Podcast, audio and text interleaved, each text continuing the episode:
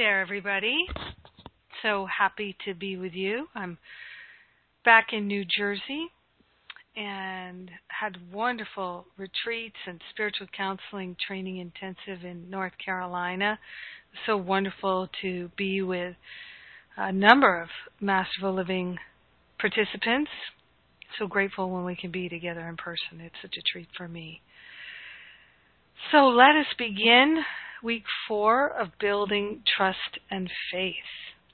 So grateful to place our hands on our hearts and to dive right in here to Spirit, consciously connecting and communing with the higher Holy Spirit self to recognize and remember our true nature and our true identity is perfect love so grateful to open ourselves to an unprecedented, unlimited flow of divine goodness. So grateful to open ourselves to divine insight and inspiration.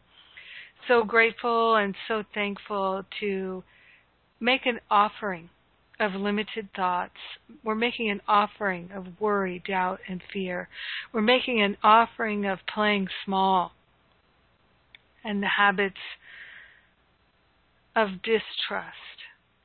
We're placing our faith and our trust in love, in wholeness, in freedom, in joy. So grateful and so thankful to consciously partner up with the higher Holy Spirit self and to remember and recognize that we already are the perfect givers and receivers of love. We already are whole and complete. We're already as holy as holy can be. And we are grateful to remember this here and now, saying yes to our wholeness. In gratitude, we share the benefits of our trust and faith with everyone because we're one with them. In gratitude, we allow our healing to be. We let it be. And so it is. Amen. Amen, amen, amen. Yes, indeed. All right, so diving right in here. Ah, trust and faith. So, one of the biggest challenges we have is doubt. And one of the best ways to alleviate doubt is to understand the power of trust.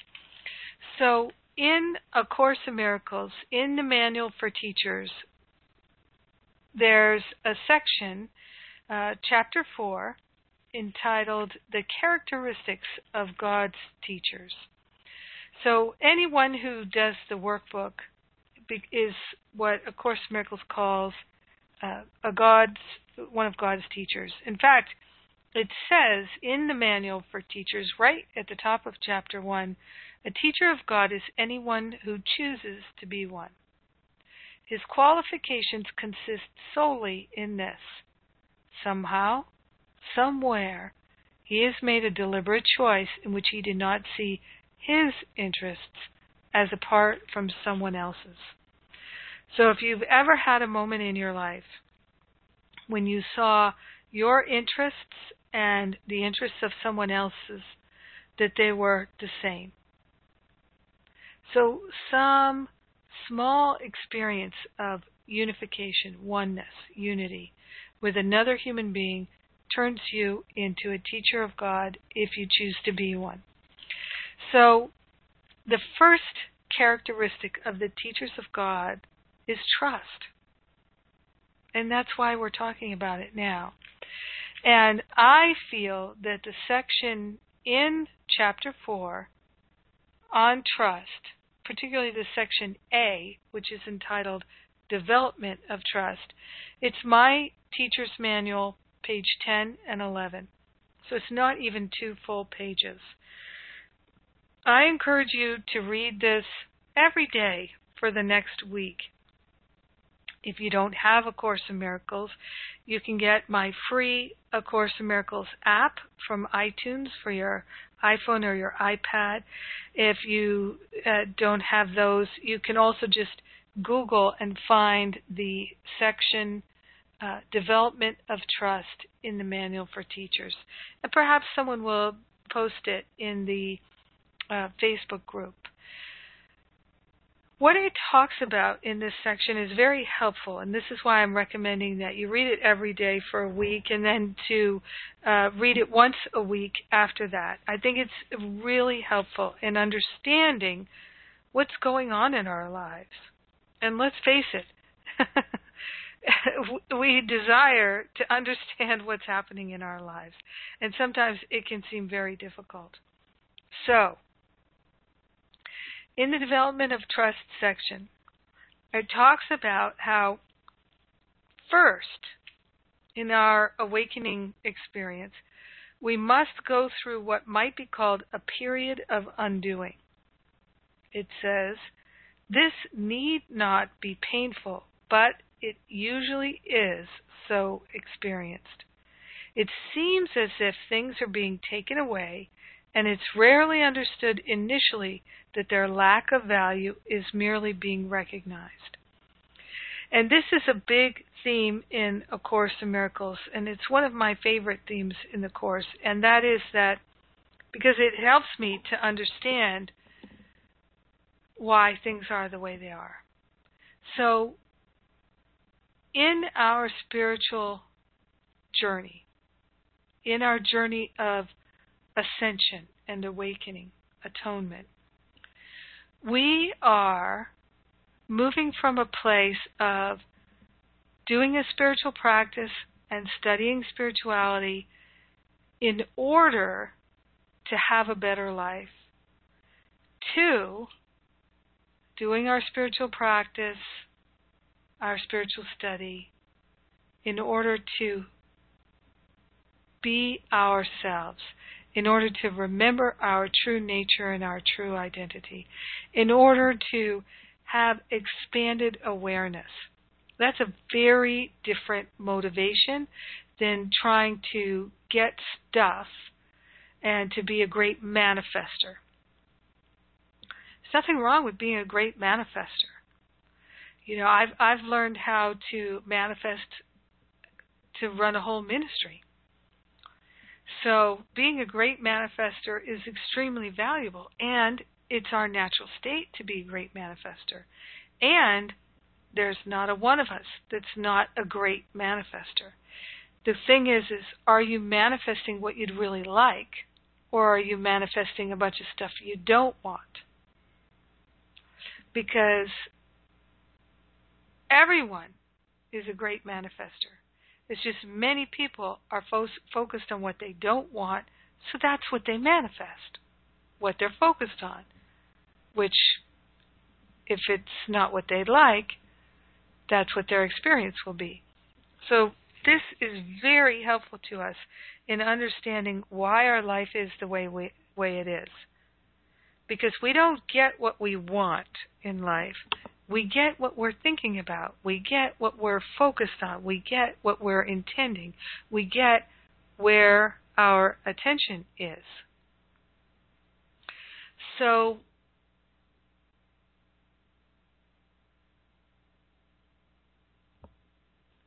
if we're doing our spiritual practice in order to get things in this world, we're going to learn that the things of this world will never make us happy.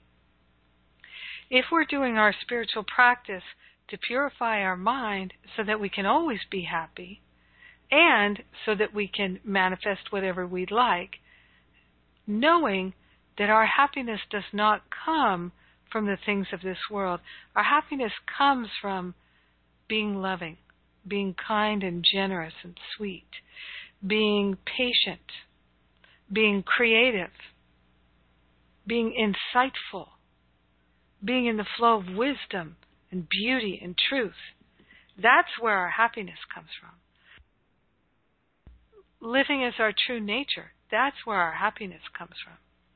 Our happiness comes from being completely compassionate and understanding, having the wisdom to know what everything is for. That is happy making.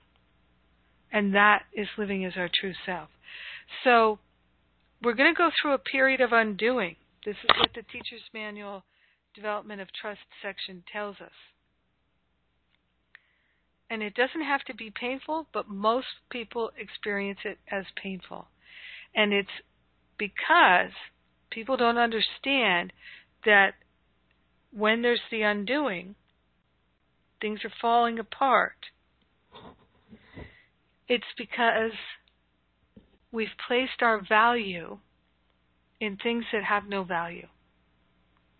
And so, if we're prayerful people and spiritual people, and we're interested in making the world a better place, we're interested in having spiritual expansion, but we're egotistically making false idols of our house and our car and our job and our relationships and our body, things are going to fall apart. There's going to be the undoing so that we can see what things are for and hold them in our mind correctly.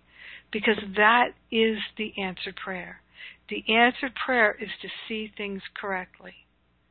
Now, in my own life experience, I went through a period of undoing where it felt like everything in my life was falling apart. And it felt like all kinds of betrayals on all kinds of levels. And at the time, it was very painful. And I finally got to the realization of what was actually happening, which was I had made false idols of all these things. And I had to let all of that go in order to have the life that would make me happy. And it says here the plan will sometimes call for changes in what seem to be external circumstances. These changes are always helpful. When the teacher of God has learned that much, he goes on to the next stage.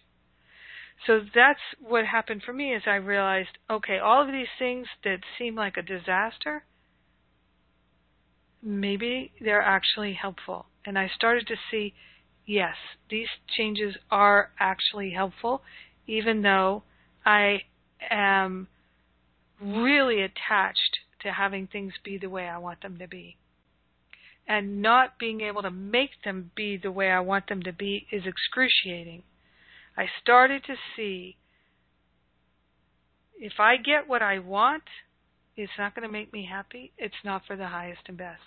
I have to relinquish my attachment to thinking I know what will make me happy and to thinking I know what's highest and best. I have to relinquish my attachment to it.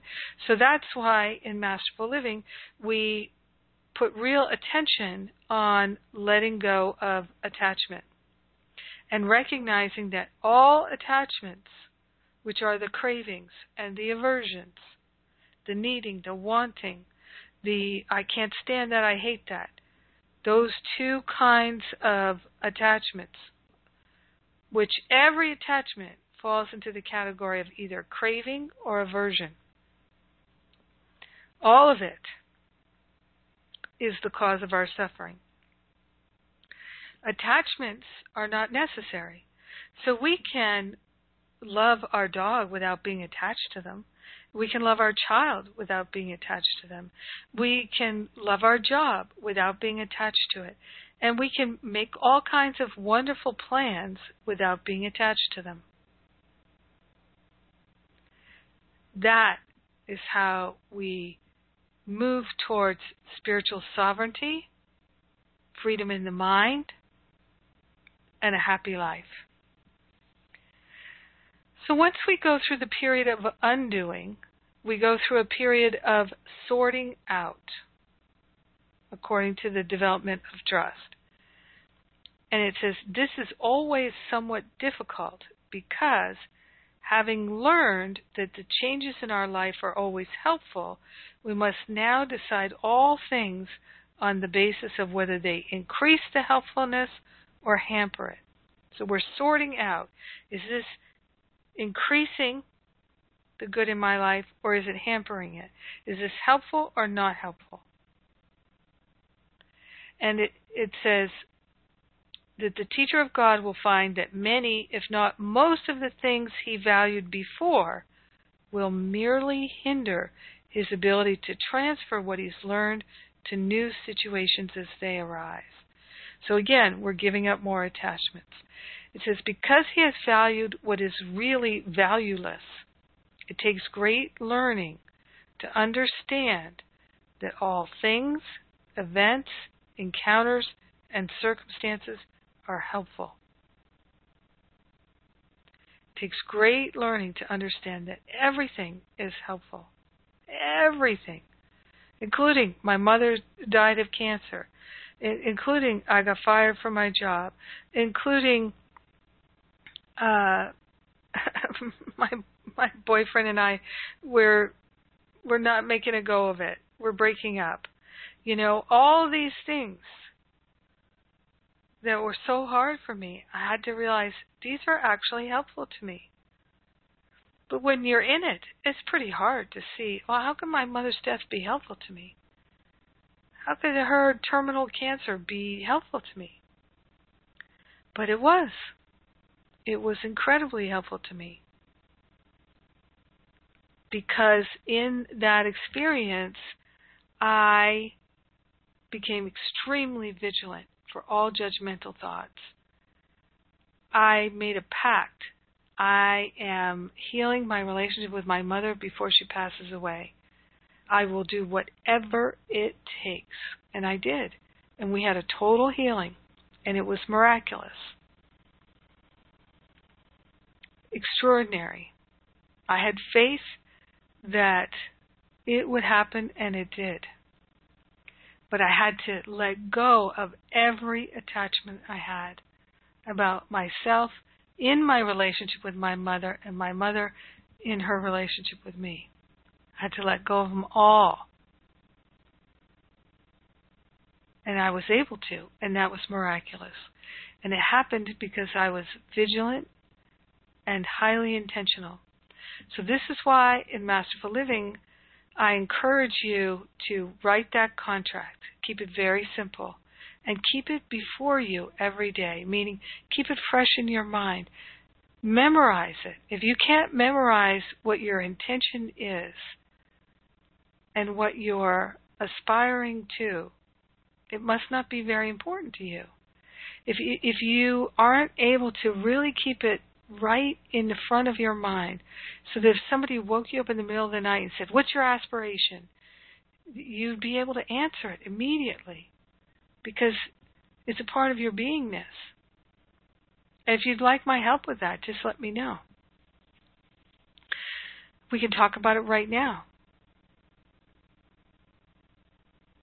Because it's keeping that right in front of you that is going to demonstrate to you the power of your thought. So if you look at your life, you can tell what you're thinking.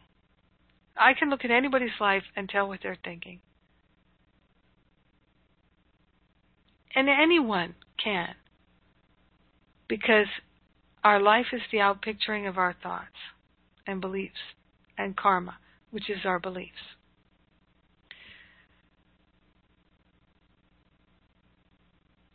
So we go through the period of undoing and then sorting out. It takes great learning to understand that all things, events, encounters, and circumstances are helpful. It is only to the extent to which they are helpful that any degree of reality should be accorded them in this world of illusion. The third stage through which the teacher of God must go can be called a period of relinquishment. If this is interpreted as giving up the desirable, it will engender enormous conflict. So for me, it was a period of enormous conflict because I didn't want to relinquish my attachments. I didn't want to release or relinquish my attachments to what I thought things should be, what I thought would make me happy, what I thought other people should do. I held so tightly to them that it was very painful for me. And so, in that experience, it was deeply healing for me because I came to the awareness I do not know what anything is for, and I don't even know what's going to make me happy. I've deluded myself into thinking I know what will make me happy, but I actually don't know. And so instead of thinking I know and failing, I'm going to relinquish that attachment to thinking I know what will make me happy. And instead, I'm going to focus on I'm willing to be happy. I'm willing to be prosperous. I'm willing to have great relationships. I'm willing to express creatively. I'm willing to be a powerful minister. I am willing to be truly helpful. And to allow the higher Holy Spirit self to guide me to the manifestation of my intentions. And stop trying to manage, control, and manipulate things. When we're trying to manage and control and manipulate anything, we have no trust in God. Our trust is in our own opinions and judgments. Our faith is in our ability to manage, control, and manipulate. So I'm inviting you right now just to consider something that you've been trying to manage, control, or manipulate.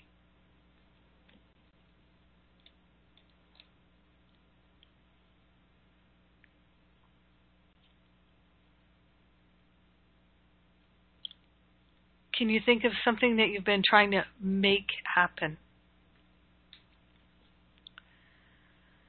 What if you could move into allowing it to unfold for the highest and best?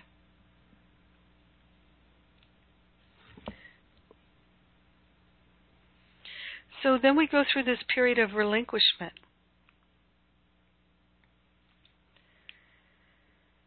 And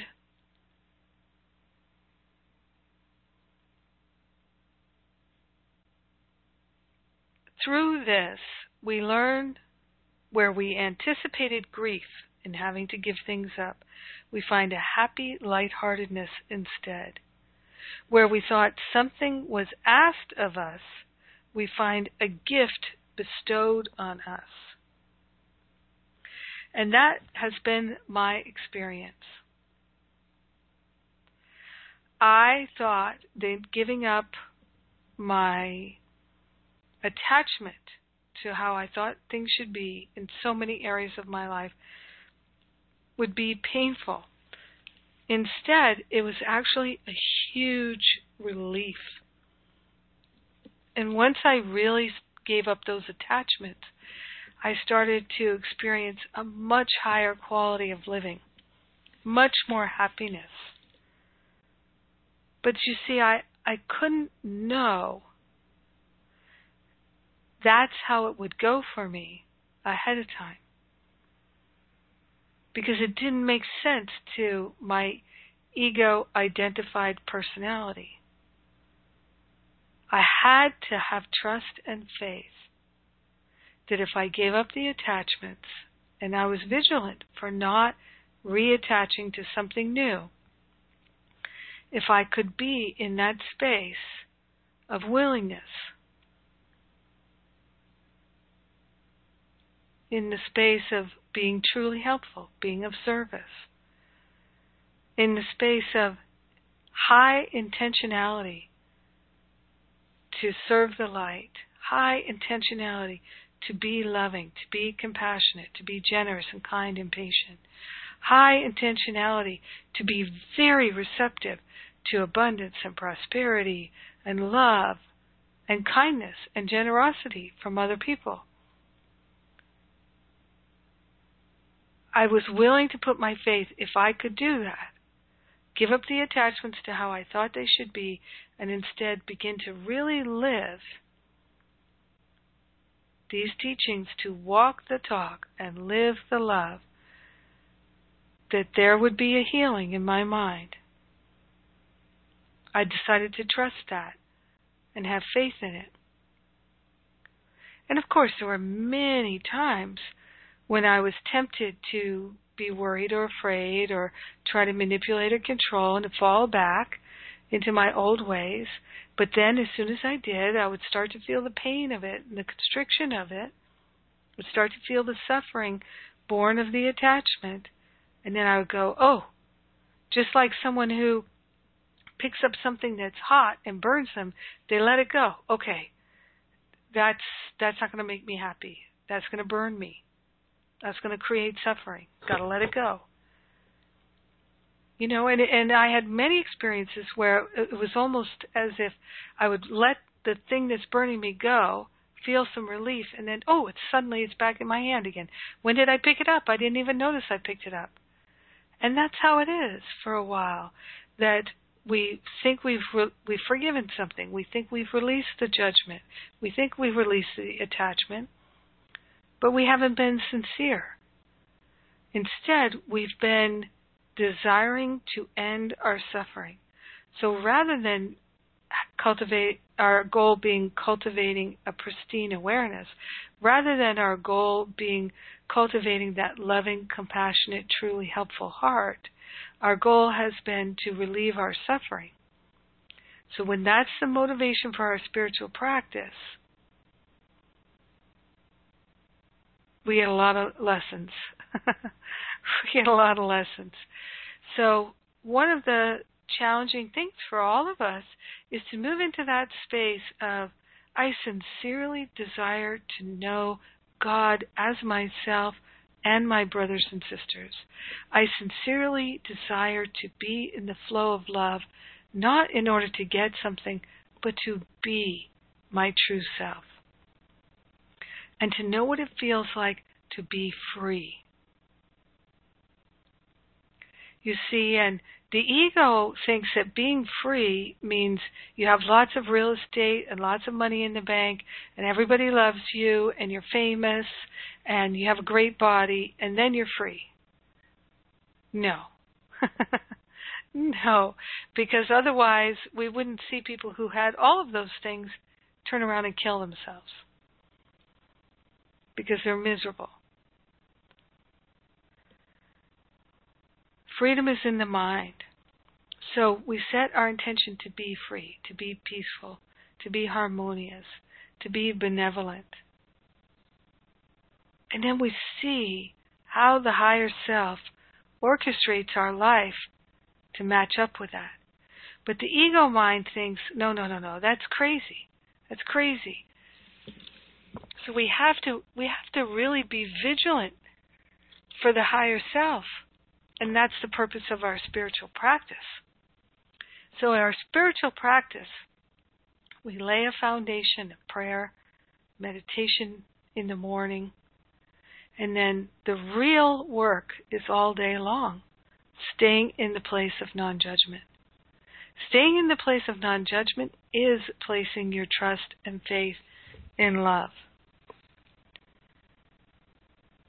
So, the period of relinquishment initially it, it feels like, oh, if I let these hopes and dreams, these attachments go, I'm going to be miserable. I'm going to be like a, a ship without a rudder because my attachments have been my rudder. My opinions and judgments have been my rudder. They've kept me on track. The truth of it is, they've kept us on a very painful track. And we've just been going in circles, not really making traction. In order to have a real movement, we have to surrender and go in the flow. And that's what trust and faith is.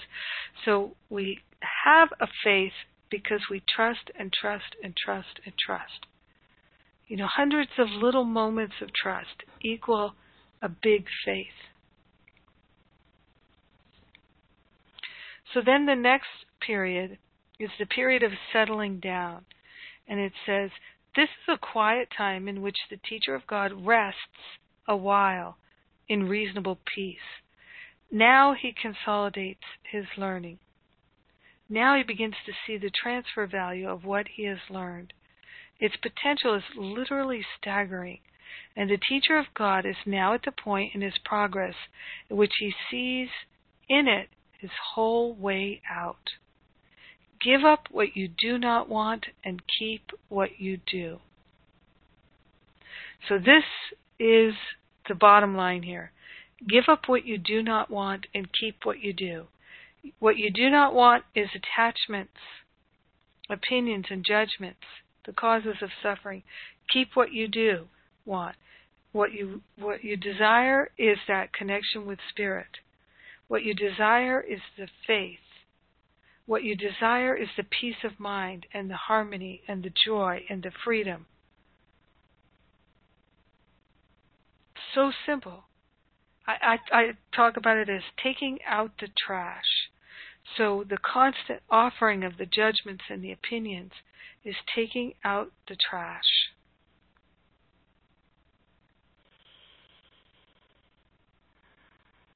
One of my most powerful realizations was, uh, and I talk about this in the Finding Freedom class, was starting to realize I'd like to to really be focused on God and being loving and spirit and being in the flow of spirit, being in the flow of inspiration, compassion, wisdom, creativity, clarity, freedom, these spiritual qualities.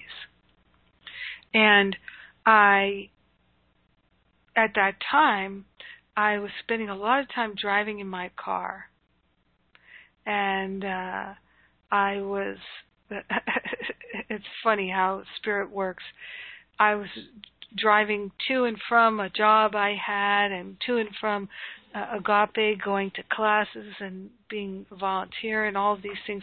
And I was spending many hours a week in the car. And I took that time to listen to uh tapes. I had a tape player in the car and uh I didn't have a CD player. So I was listening to tapes and I was singing along with the choir and t- tapes and contemplating, a lot of contemplation.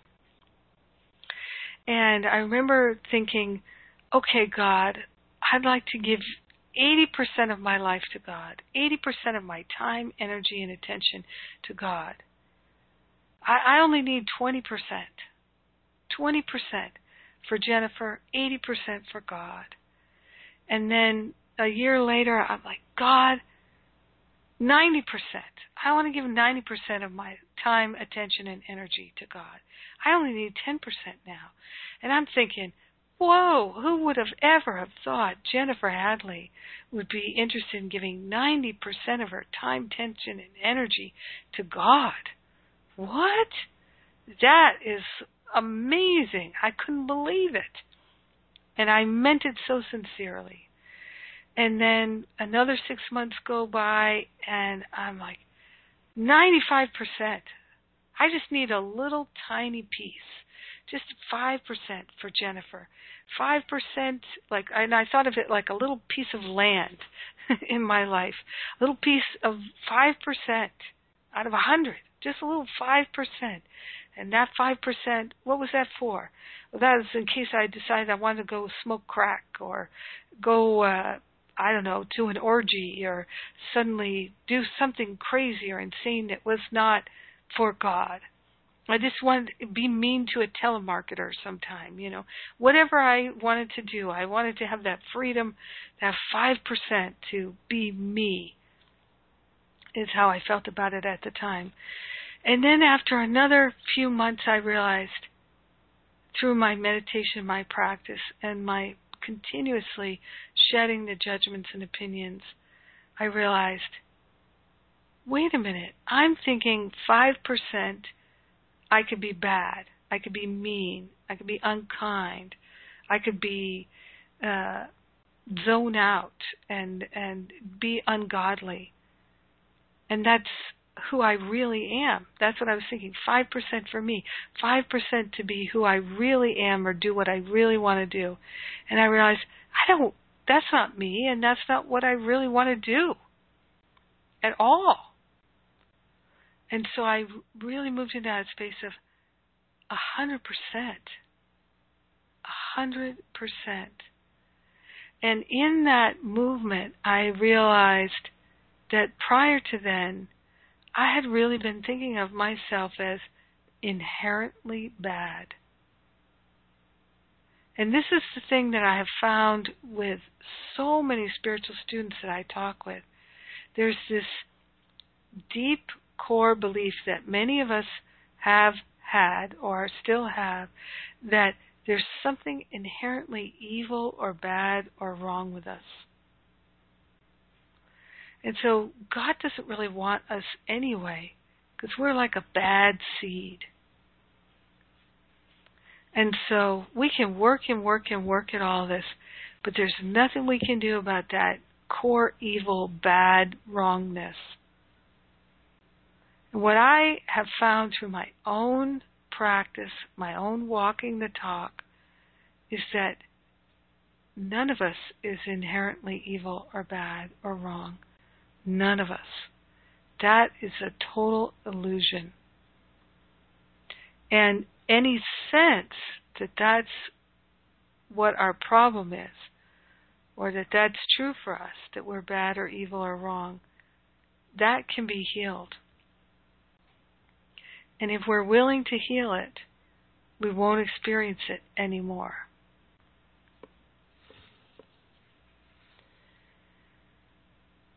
Give up what you do not want and keep what you do. And then it says, when you're ready to go on, you go with mighty companions beside you. And then the next two cha- stages are a period of unsettling and a period of achievement. And it was so helpful to me to read this because I really feel like it is a process of elimination on the way to illumination. And we can see that we're going through this period, these periods of undoing. We're undoing our relationship to our life, undoing all the egotistical patterns. We're sorting out what's valuable, what's not valuable. We're having to relinquish all of our attachments. and it's it can be very unsettling and very disconcerting.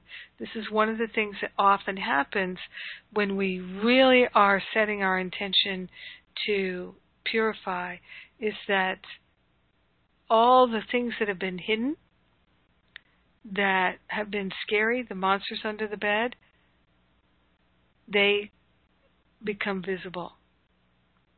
They become visible. And it can be very daunting. The thing is, is not to give in to the appearances.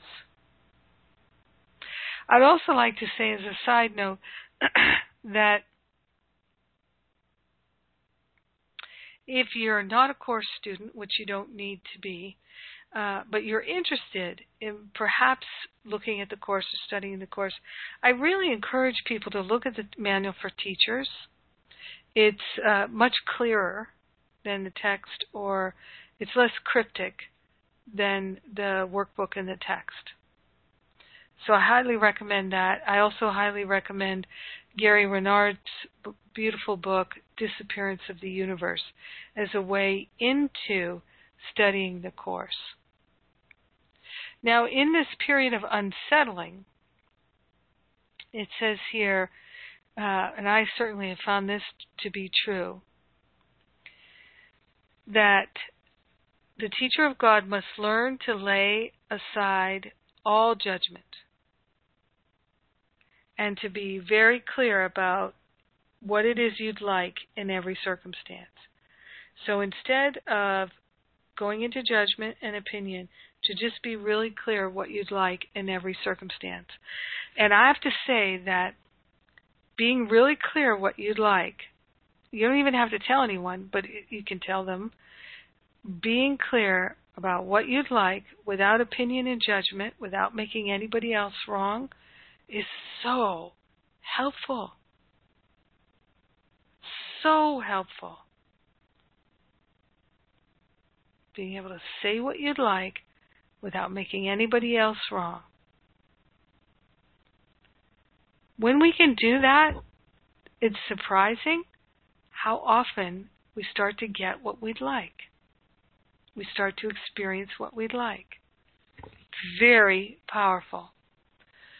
All right. So I'm just going to see if anybody has any questions here. Um, I have a, a, question that came in from uh, Jenny. And uh, she uh, wrote in and she says, I'm loving the classes and I feel now that I'm gaining momentum. The transformation in my life is truly amazing. The classes all feel perfectly timed with the subjects that come up right where I am at. I've been doing the light meditation, the one that's in the workbook with the golden sun in your heart. And she says, and I was curious about whether we feel trust and faith in our bodies. I notice that I feel so much stronger in trusting myself and have faith in difficult circumstances that it is all unfolding perfectly. Mostly, the physical sensation is around my chest and heart, and it's like a strong presence that is expanding.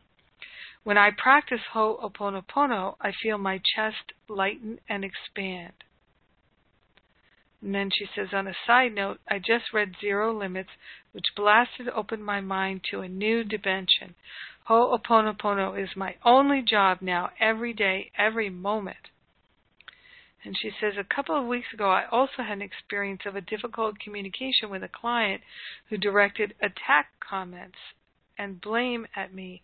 But I did not feel attacked. I just felt compassion because I knew she was struggling with her ego, and I've been there too. I had set my intention to speak to her higher self, and I felt protected by love. Is this how it works? It was amazing. Thank you for sharing your learning. I am just loving it all. It's from Jenny. So, do we feel trust and faith in our body? Here's what I can say. So, you're talking, Jenny, about feeling uh, your heart chakra expanding and clearing and opening so that you can be more in the flow of love and wisdom. That's heart mind congruency is happening. And so it's not that we feel it in our body, but our mind interprets it as though we're feeling it in our body. so it seems like we're feeling it in our body, but we're really feeling it in our mind. And uh, I have many of the same sensations that you're talking about. It's very common to feel the movement in the heart. And for me personally, uh, my intuition is very clairsentient, clear feeling, clairsentient. And so I often feel my intuition. So it's it's like insight or information, intuition, but I feel it. And it's pretty challenging for me to describe the feelings and how do I know that this feeling means this or that feeling means that. I just know that I know. So I can feel, oh, this is the right thing to do and I can feel, oh no, this is not the right thing to do. Or the highest and best thing to do is probably a more accurate description of it. So, yeah, we can feel our intuition and where to place our faith through our body. Or so it seems. It's really in the mind. Sarah writes in Dear Jennifer, I wonder if you could talk a little bit about being a parent regarding trust and faith. I have three sons, and the oldest is three and a half, and then I have twins of two and a half years old. So the intensity in my home is right now at the highest level it can be. Oh, I can only imagine. God bless you, Sarah. the boys are testing us a lot right now, and it is also very important for them to decide for themselves. They fight often over toys, and the pressure on us as parents are 100%. If we let them wonder about wander about themselves around the house, it is a mess. LOL. How can I practice trust in this situation generally in my parenting? For in my thinking, I also need to show them what is not okay. How can I communicate in a loving way to a three year old that I need also need to discipline? Well, and she says, Love you beyond words. All right, I'm going to just take a sip of my coconut water here.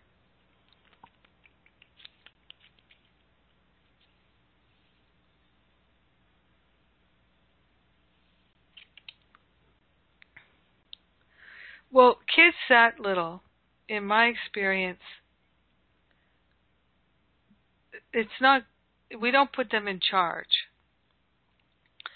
So they're learning the rules of the house that if we're going to take out this game and play with it, we're going to put this one away. And then when we're done with this one, we'll put it away and we'll get out another one. We're not just going to take out every game in the house and throw everything all over the place because it's a mess. And it's more harmonious to be in an environment that's not a big mess. Or if you are going to take everything out, you're going to put it away before you have dinner, before you go to sleep. And so things don't get broken and and lost because especially with kids toys there's so many little pieces and parts a lot of the time. And so teaching them that there's a reason why you're doing things the way you're doing them. So you're not just bossing them around, you're always teaching them why. Why is this way the way we do it? And that explanation is honoring them, not just telling them to do something, but inspiring them to do things. And really communicating with that ex- explanation, which I'm sure that you do.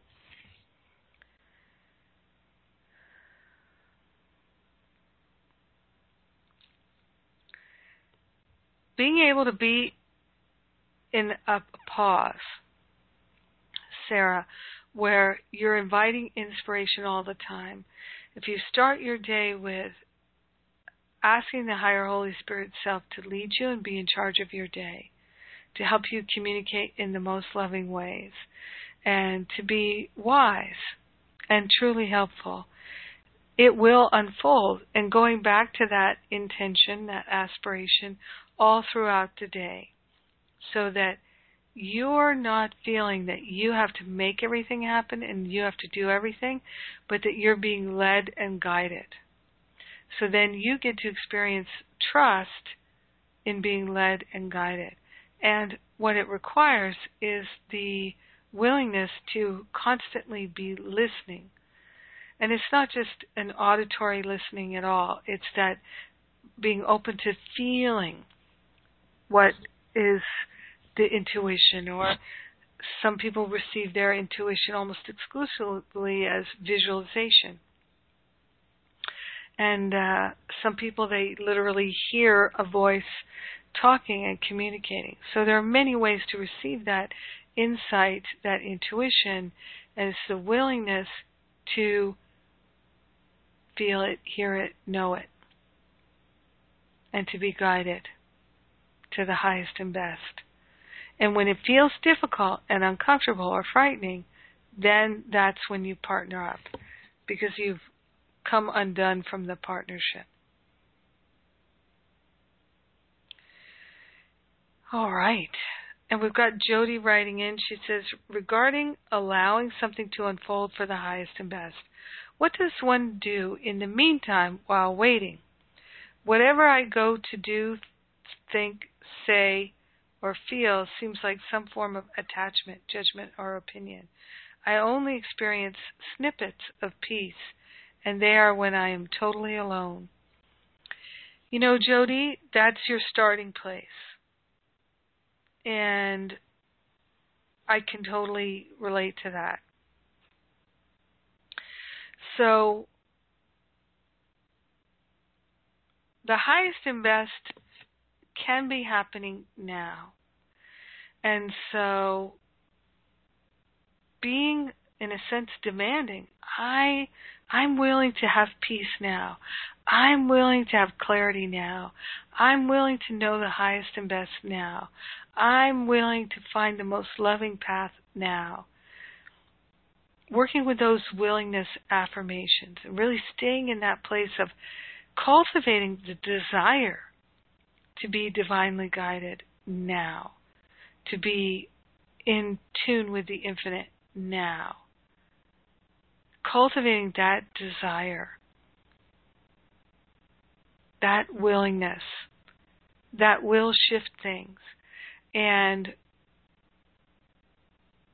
most of us go through a long period where a huge part of our spiritual work, if you will, is to become very vigilant for those judgments. You know, just like it says in the Course, he must learn to lay all judgment aside and ask only what he really wants in every circumstance. So, lay all judgment aside. That's like laying aside everything we ever learned about how to negotiate this world. The thing is, is if we sincerely desire to live that expanded life of love, we'll be amazed at how much happier our life is without judgment and how miserable we are with judgment. All right, we've got Sally writing in here. And then, uh, Alexa, I'm going to go to you. So, Sally's written in I'm in a period of undoing. I often feel great anxiety, indicating that my thoughts are taking me into dark corners of doubt. I realize that I'm clinging to attachments and unconscious beliefs. Will you speak about how to go through this period of chaos, loss, and fear with greater acceptance and self compassion? I'm actually aware of judging myself for even asking this question. Any words? Yes. So one thing you can do is who is the judger? It's not actually you. It's the ego mind. It's those thought patterns. So working with those willingness affirmations once again, that is going to help you move into that identification with the higher self, the I am presence. I am willing. I am willing to have peace right here and right now. Now, in the development of trust section, what it says is about the period of undoing is this need not be painful, but it is usually experienced that way. It seems as if things are being taken away, and it's rarely understood initially that their lack of value is merely being recognized. How can lack of value be perceived unless the perceiver is in a position where he must see things in a different light? So it says he is not yet at a point at which he can make the shift entirely internally. And so the plan will sometimes call for changes in what seem to be external circumstances. These changes are always helpful. When the teacher of God has learned that much, he goes on to the next stage. So, things have to be undone before we can recognize, oh, you know what? Now that it's undone, now that it's fallen apart, I can see that it actually wasn't helpful to me my life is actually improving because those things came undone. So this is what it's saying to us is we won't be able to perceive that until they become undone. So for me, the thing is to move into the place of the relaxed mind, the non attachment, and to say, you know, okay, it seems like these things are falling apart. Maybe that's for the highest and best. Maybe the thing is not to cling to how it was or how I think it should be, but to stand in faith in this place of saying, everything is working together for my good. I am willing to be prosperous. I am willing to be loving. I am willing to be creative. I am willing to be supported by the universe. I am willing to be wealthy. I am willing to be compassionate. I am willing to be brilliant. And staying in that place and the, work with the deep desire of the heart. That exercise in your workbook. I encourage you to see if you can do it five or ten minutes a day. If you're feeling freaked out, what's five or ten minutes a day to help stabilize things and make your life more expansive? So these work with these. I'm not going to give you more. Just work with those.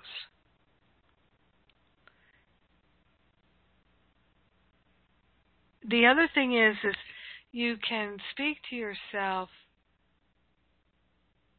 by saying, darling, sweetheart, everything is working together for your good. Don't judge things as they are. Make a holy offering. Speak to yourself that way. Darling, sweetheart, everything is working together for your good. And start to really pay attention when you're doing well, if even for a moment. You know, let's say you spill coffee on yourself, but you don't get upset.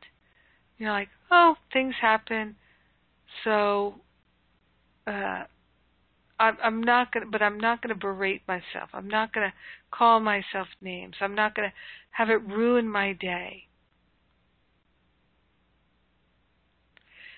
And then, oh, good for you, good for me. I'm I'm not letting this ruin my day. That's awesome. So starting to compliment yourself, pat yourself on the back for making the littlest changes. And then it grows momentum, it grows momentum. Because that's the best way, and going back to uh, Sarah's question about her children, that's that's the way to get real progress and get some momentum is to encourage, not discourage. Inspiration and encouragement are much better than uh, discipline uh, of telling people what you don't want. And so it, it's about really building that momentum that way through love and kindness to the self. Little acts, little acts of kindness towards yourself. Patting yourself on the back. Saying, Oh, look at that. You could have judged them, but you were kind instead. Well done, you. That's exactly what I did. It changed my life. All right. We've got such good questions. And uh, Alexa's raising her hand here. So I'm going to unmute you. Hey there. Hello. Hi. Hi. Um, wow, this is, I think, kind of the um, most expansive thing that uh, I could possibly be listening to right now. Um, it's so beautiful, and everyone's sharing always is exactly um, on point. But for what came up for me, and it's interesting because it's been a little while um, to hear uh, everyone else's comments. But what came up for me was like, how do we know where we are in this process of trust, or or what what level or where or do we need to know or what is it that you know we need to work on at this moment in time? Yeah. Well i would say uh, in a certain sense you're the important thing is to just say well i'm in the process. You know? Mm. um it's i don't think it's really matters where we are in the process. to me what's really helpful is knowing, oh, I I'm in this stage. I won't be in this stage forever. And here's what I need to know about this stage so that I can move out of it into the next one, which will be easier. Or, mm-hmm. you know, I'm I'm making progress.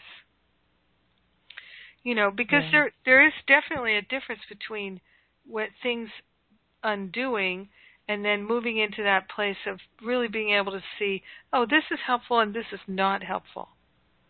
And then moving into the period of, okay, I've got to let all these things that aren't helpful go. Mm. And and then into the period of settling down eh, where it's a more restful period. So because the good news is if we know we're in the period of let's say where we have to let things go or we're in the period of uh, sorting things out that we can focus on the sorting. Okay let me be really mindful here and discover what's helpful and not helpful. Let me put my attention on that instead of resisting it dragging it out and having it be a decade. Right. you know, because I've done that. You know, where yeah. the you know the period of undoing felt like a very long time. The period of sorting yeah. felt like a very long time, many many years. So my one of my goals is to help people move through these very quickly with assurance and support.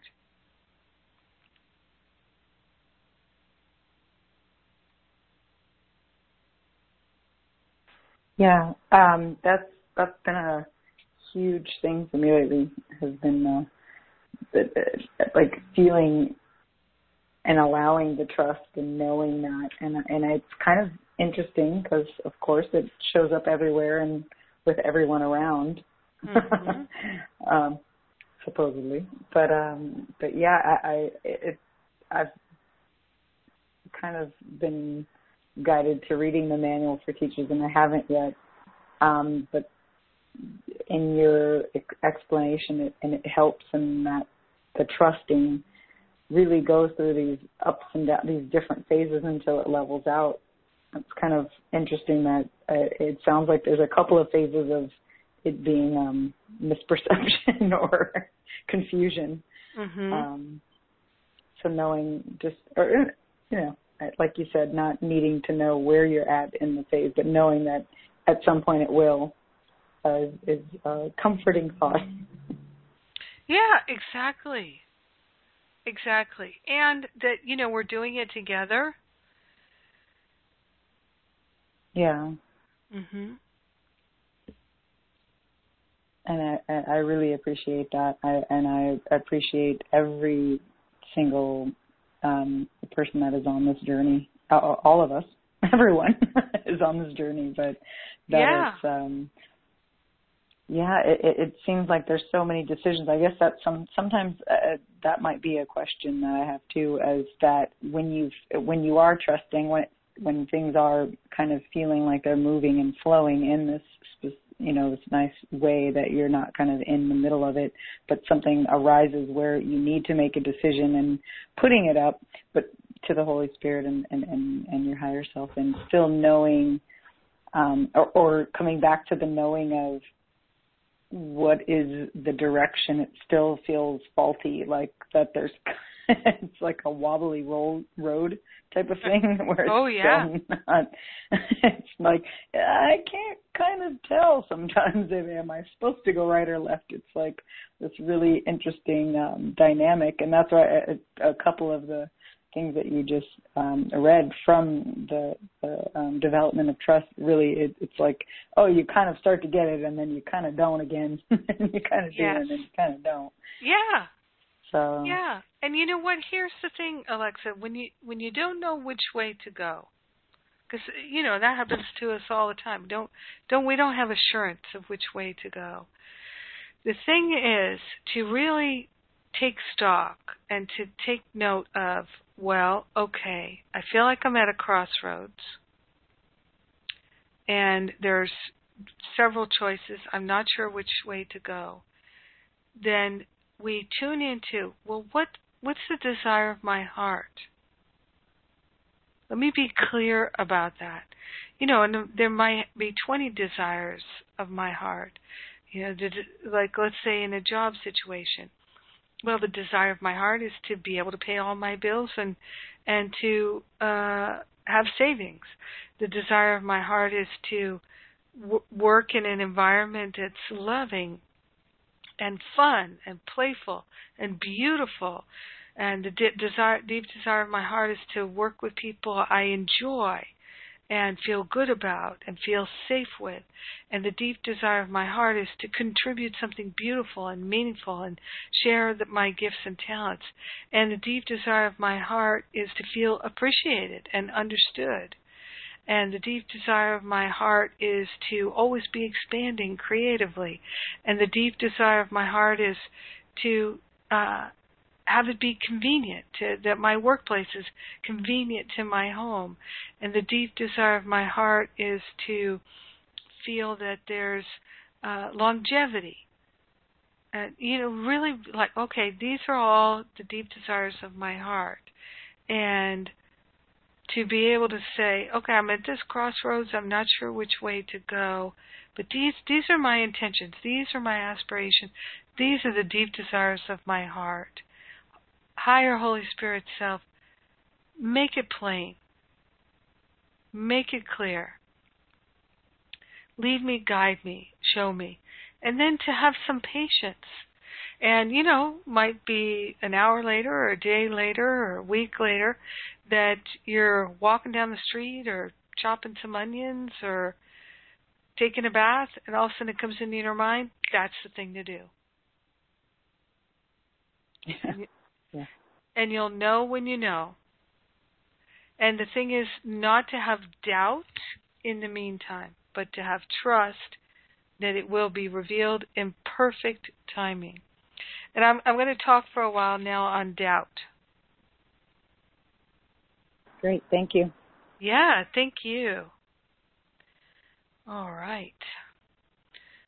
So, take another sip of my coconut water.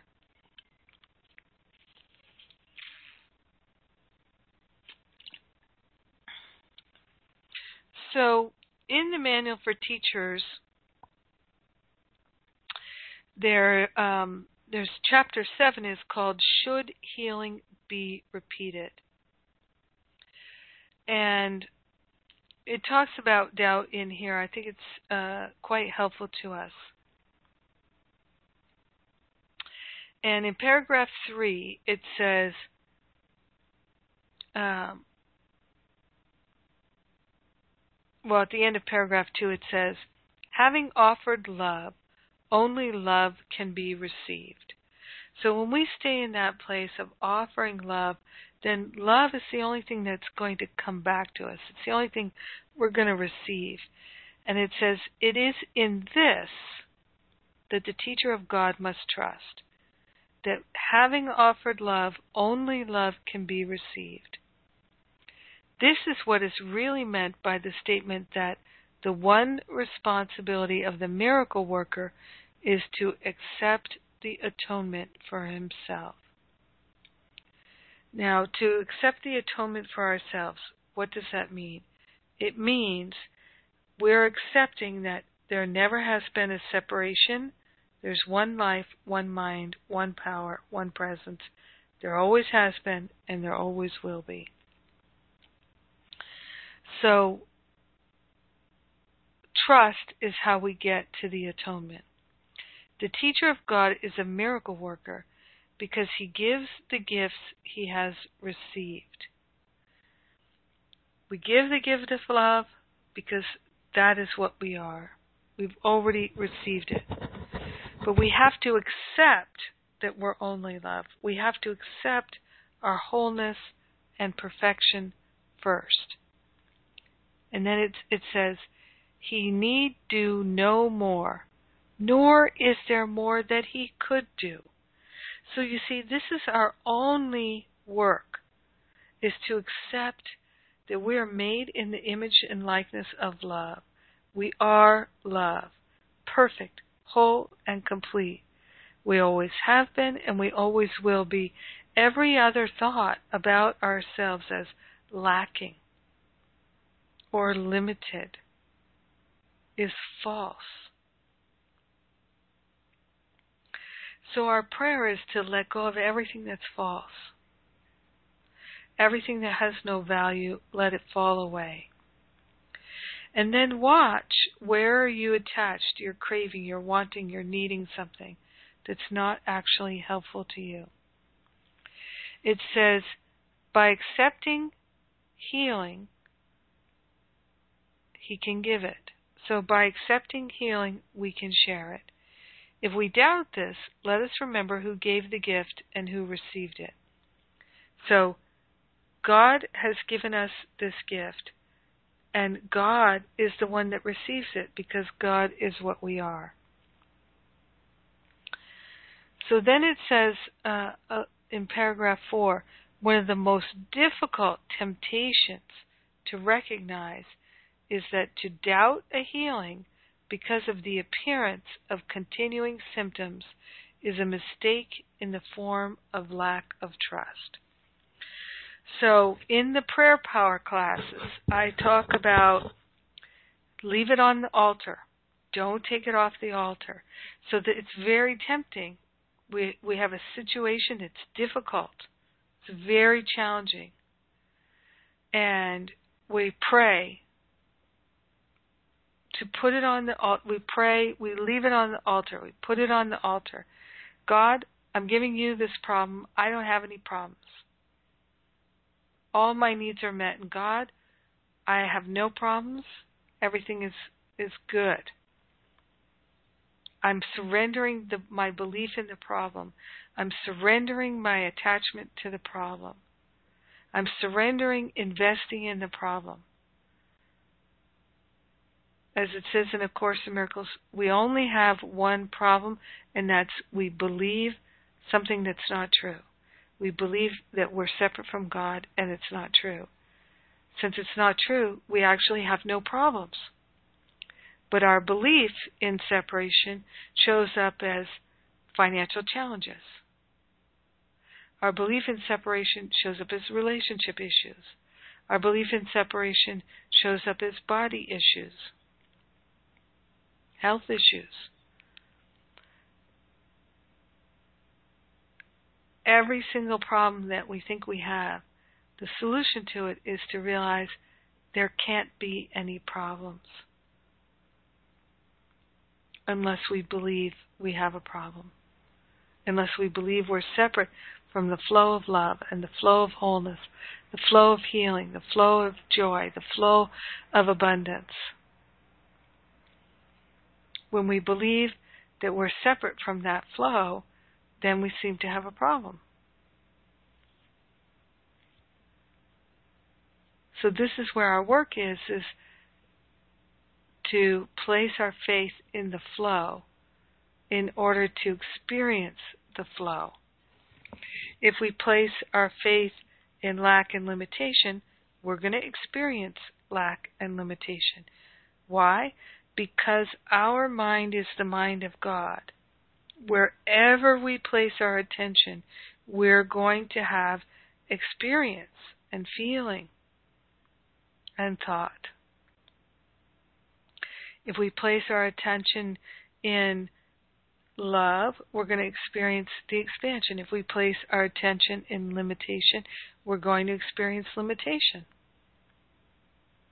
It's up to us where we place our attention. So, one of the most difficult temptations to recognize is that to doubt a healing because of the appearance of continued symptoms is a mistake in the form of lack of trust. So we place our issues on the altar.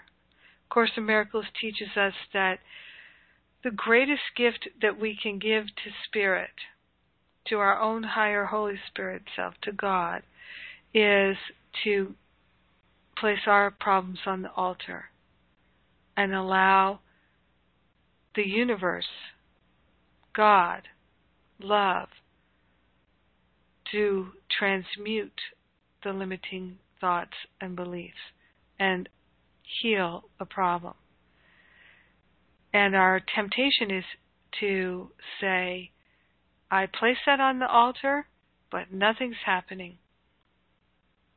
It seems like God has left the building and left me on my own. Now I've got to struggle with this problem. Because I put this on the altar last week. I put this on the altar last month. I put this on the altar last year. But nothing's happening. I'm going to have to work on my own to make this right or to solve this problem or to fix this or to bring it about.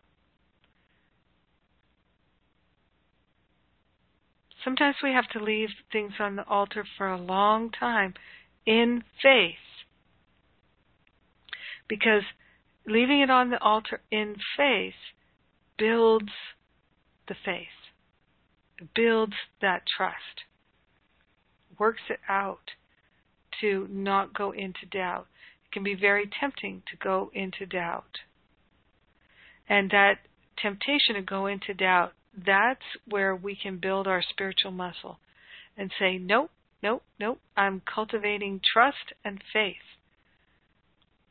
I shall not be moved into doubt.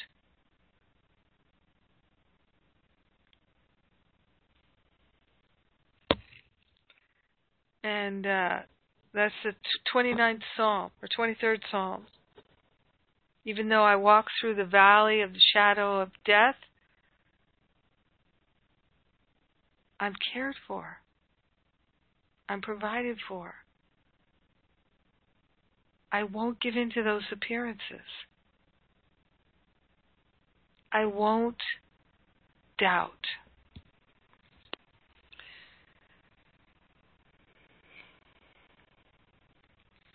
Now it says here that the lack of trust is an attack.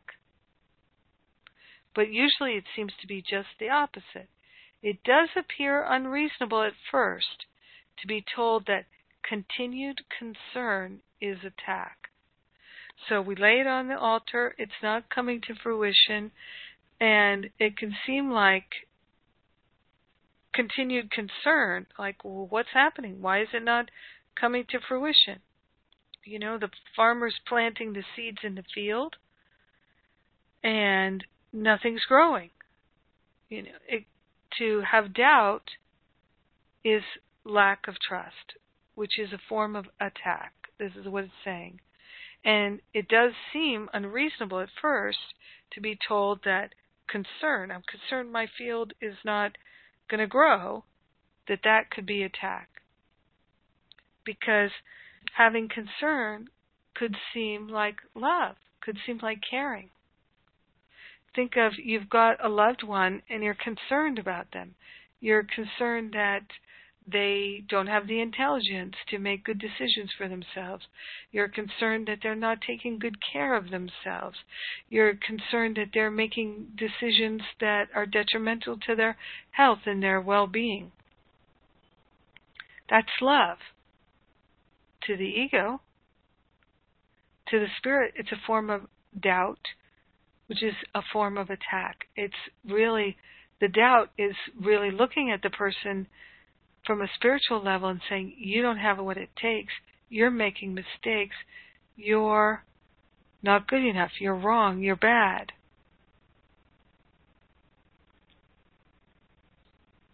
You're ruining your life. It's a form of attack. Instead, we are training our mind to hold in faith the highest and best is the only thing that can unfold, and we're accepting it, we're allowing it. We do not have to manage and control it because we have trust and faith in love. It says here, love without trust is impossible, and doubt and trust cannot coexist. Very important doubt and trust cannot coexist. Love without trust is impossible. Now, here's here's the thing. When we place our trust in somebody's ego, our faith is misplaced. We only put our faith in God, in love. So when we place our trust and faith in somebody else's ego, what they say they're going to do, those kinds of things, then we're not actually placing our trust and faith in love. We're placing it in the person's personality, in their ego. And very often their ego will let us down. Think of your own ego and how many times your ego has let you down. Think of how many times you have said, you've made a vow. Like, I'm not going to eat any of those brownies. And the next thing you know, you've eaten half of them. Think of how many times you've said, I'm going to work out tomorrow. And then you didn't work out for the next week. Think of how many times you've said, I'm not going to smoke another cigarette. And then you have three, four, five. Forget it. It doesn't even matter anymore. I've already broken it. You know, how many times have we done these, all these things, you know, where I'm not going to have sex with them again. And then, oh, there it is. You've done it. You're craving it. You're wanting it. But we all have these things. So then we feel untrustworthy. Many times I've seen counseling clients who were very upset that other people betrayed them. But when you look at their life and the choices that they're making, what seems like a betrayal from someone else is really just a reflection of their own self betrayal, of placing their trust and faith in their ego, somebody else's ego. So, wherever you feel like you've been betrayed, look at where did you place your trust. If you placed your trust and faith in your ego, somebody else's ego, you haven't been betrayed. This is the period of where you're sorting things out what's valuable, what's not valuable. Placing your trust and faith in your ego or somebody else's ego is not valuable. Placing your trust and faith in love is valuable. So rather than think you're an idiot, a loser, these things always happen to you. It's such a mystery. Why does it keep happening? You're in that place of undoing these patterns and sorting out what's valuable, what's not valuable. Goes on to here here to say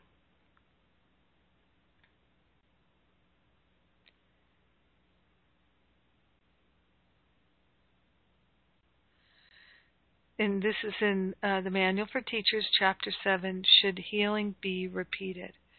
Paragraph 5. The real basis for doubt about the outcome of any problem that has been given to God's teacher for resolution is always self doubt. So if you think you're doubting God, you're doubting yourself, only yourself. And that necessarily implies that trust has been placed in an illusory self, which is the ego, for only such a self can be doubted. This illusion can take many forms. Perhaps there's a fear of weakness and vulnerability. Perhaps there's a fear of failure and shame associated with a sense of inadequacy. Perhaps there's a guilty embarrassment stemming from false humility. The form of the mistake is not important. What is important is only the recognition of a mistake as a mistake. The mistake is always some form of concern with the self to the exclusion of the patient. It is a failure to recognize him as part of the self and thus represents a confusion in identity. So if you're working with uh, a patient, or just could be your your brother, your sister in this world, the concern is not for them; it's for yourself, for yourself, and where you're placing your trust and faith, where your identification is. And it says, conflict about what you are has entered your mind, and you have become deceived about yourself. And you are deceived about yourself because you've denied the source of your creation. You've denied your perfection. You've denied your wholeness. You've denied that your mind is the mind of God because of being tempted to doubt. If you're offering only healing, you cannot doubt. If you really want the problem solved, you cannot doubt. If you are certain what the problem is, you cannot doubt. Doubt is the result of conflicting wishes. Be sure of what you want, and doubt becomes impossible. Okay? So this is really key here. Be sure of what you want, and doubt becomes impossible. Remember how in the manual for in development of trust section it says your whole way out of suffering is give up what you do not want and keep what you do. So, be sure of what you want, and doubt becomes impossible. This is the key to trust and faith to ha- hold before you the one desire awakening, atonement, ascension, freedom, restoration of your mind, the elimination of the false identification. So, going back to what I was saying earlier, if you're doing all this work to try to get something, you're affirming every step of the way. If you're doing this work to try to get something, you are affirming every step of the way that you don't already have it.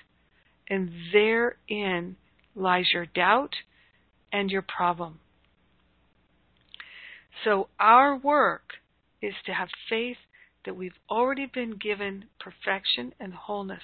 The Christ presence is our true identity having faith in that, willingness to see and know and feel and hear it revealed in our awareness, that it is being revealed, it is happening now. Nothing can prevent our awakening. We are choosing that above all else. And we're placing our trust in love. That's the whole enchilada right there.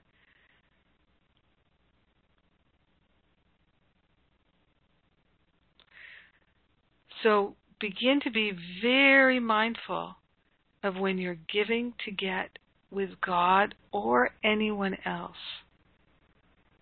Because then there's doubt. Then you're trying to manipulate. If you're trying to manipulate, then you don't have faith. And you'll start to see, as you're sorting things out, you start to see, oh, okay, yeah, I don't have hardly any faith.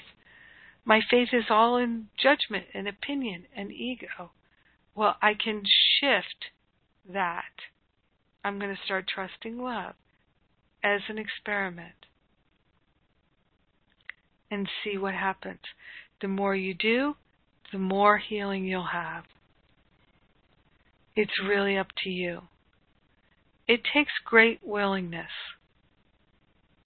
It takes great willingness, and it is so much easier to have great willingness than it is to continue to suffer and to feel confused and lost and frightened.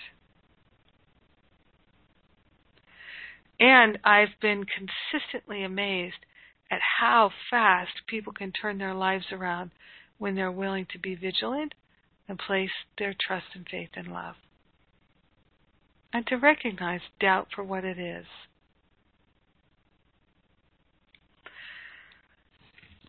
So, well, it's wonderful to be able to work through these uh, aspects of trust and faith together. It's very uh, empowering. All right, we're way over time here.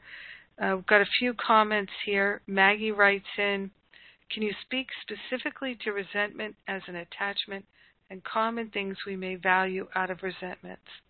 I'm amazed at how much resentments keep surfacing.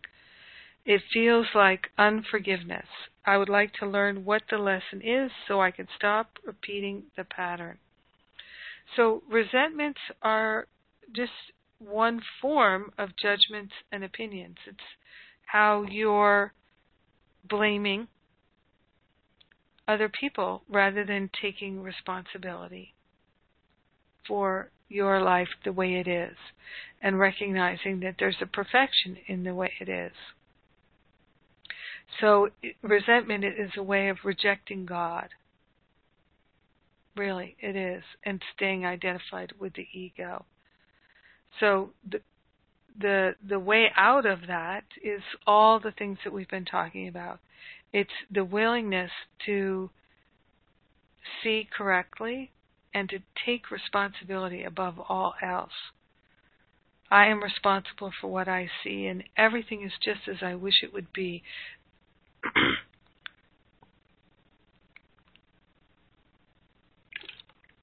the responsibility for sight section, page 448 in the text, if you're a course student.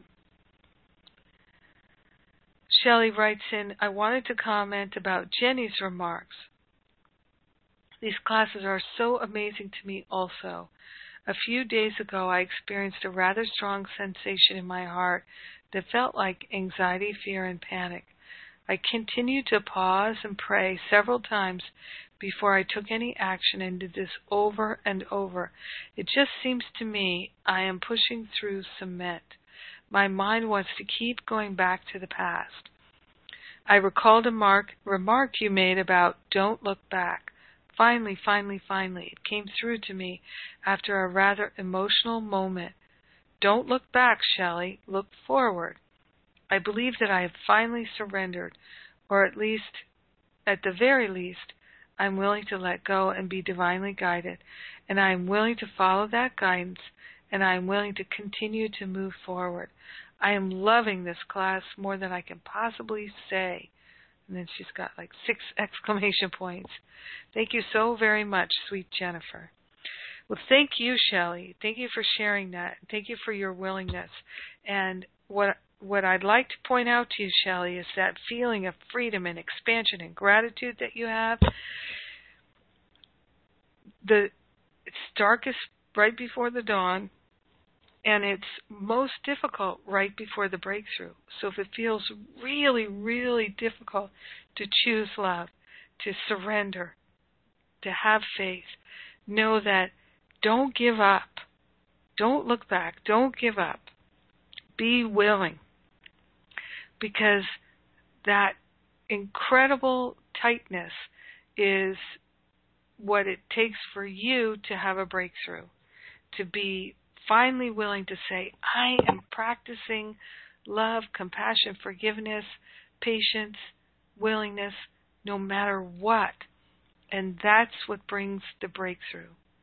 It's breaking through the density of the ego attachment. Love is our healer. And when we choose patience, kindness, generosity, willingness, we are choosing love. We will have a healing. And do not question whether or not the healing has occurred or needs to be repeated. Have faith that the seeds are germinating even though you can't see them rising up above the soil yet. It's like the farmers planted the seed. The farmer doesn't go out and dig the seeds up and look to see if they've germinated. The farmer has faith. Let us have that faith. All right, so I'm going to say a prayer and play a song. Let's take that breath of love and gratitude together. Thank you for your great willingness, your beautiful listening. I love these trust and faith classes. So powerful. So powerful. so we're grateful and thankful to join together in love. We're grateful and thankful to lay our burden down. We're grateful and thankful to cultivate a strong faith. And that is our mission. It's happening now. What I know for us is that we have the faith of God. We have the strength of God. We have the love of God. We have the light of God. We have it all. All of it is pre installed. I'm grateful and thankful to affirm that we're laying on the altar all belief in problems, all belief in lack and limitation, all the ways that we value attack and separation. We're surrendering them all and we're opening to a full realization of our true nature and seeing that in our brothers and sisters. So grateful, so thankful to allow our healing to be. So grateful and so thankful to share the benefits with everyone because we're one with them.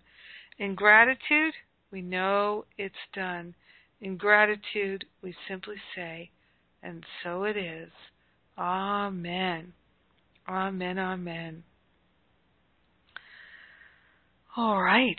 And the song that I am playing this week, it's it's a bit of a long one, so you'll have a long uh, recording. But I love this. It's a it's a montage, I guess. I don't know. Can you do a song montage?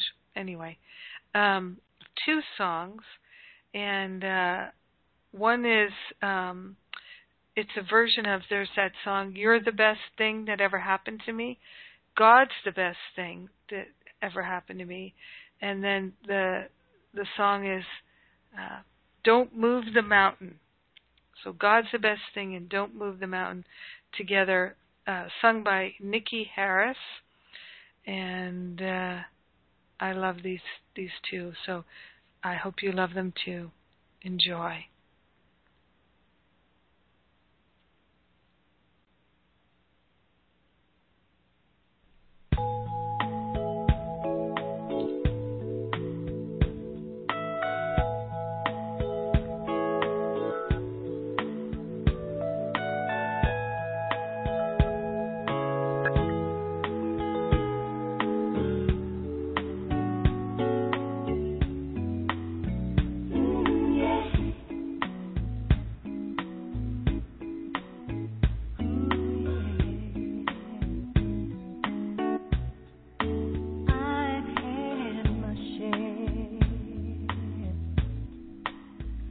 love.